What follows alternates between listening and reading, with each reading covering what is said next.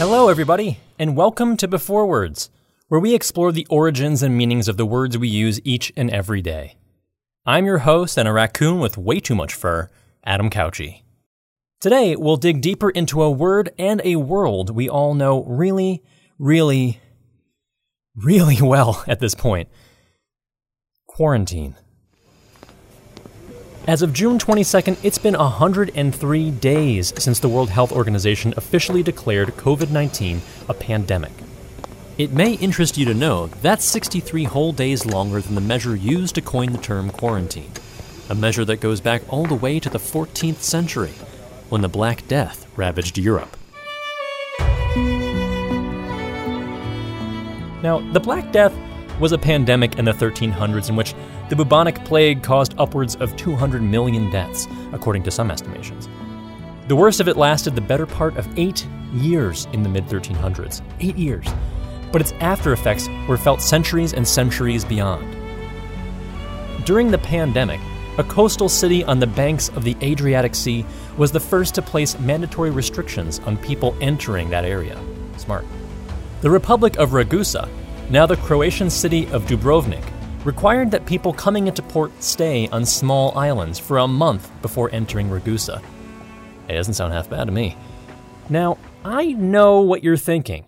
Earlier, I said that 103 days was 63 longer than the measure used to coin the term quarantine, but a month would only be about 30 days. Adam, what is wrong with you? Does 30 equal 40 in your brain? In your mind, is the 40 year old virgin the 30 year old virgin? Come on, what's going on in there? Okay, calm down, okay? I haven't been outside in months. You see, the doctors and health officials of the day did have the authority to impose longer restrictions, and impose they did. When cargo ships reached Italy, Italian authorities felt the restrictions should take on more biblical proportions, and by that I mean an extra 10 days.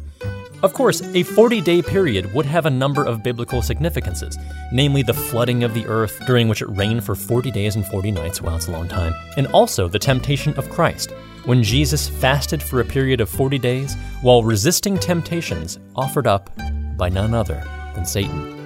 It was this length of time and the Italian words for it that gave us the word quarantine. Quaranta giorni is Italian for 40 days, and for whatever reason, this is the one that stuck. Now, perhaps if the folks in Ragusa were pushier, come on, Ragusa, we might be using the term Trentin, which would be the etymologically similar derivative, coming from Trenta giorni, or Italian for 30 days.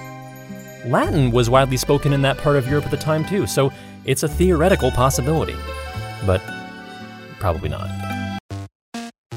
While we're speculating here, it's also possible that a word for 30 days could have been derived from the Croatian Trideset dana, and not from Latin, as the Croatian language was beginning to take shape around the late 14th century. Huh, what do you know?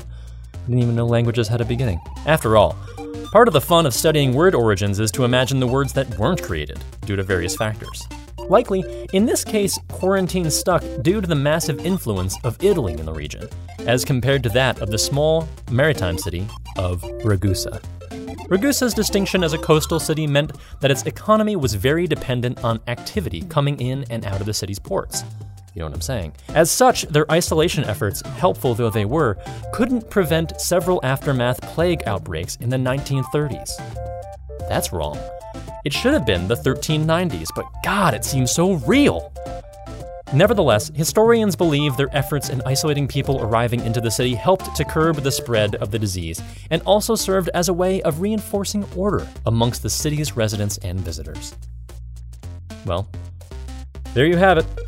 A brief history on a word you're probably all too tired of hearing by now. I am so goddamn sorry. I really am. I, I apologize from the bottom of my heart. I honestly didn't write this. I tried to spice it up a bit. It was really bland and boring when I got it, and I'm I'm so deeply sorry, everybody. This word, I get it. I don't want to say it anymore again either, so I won't.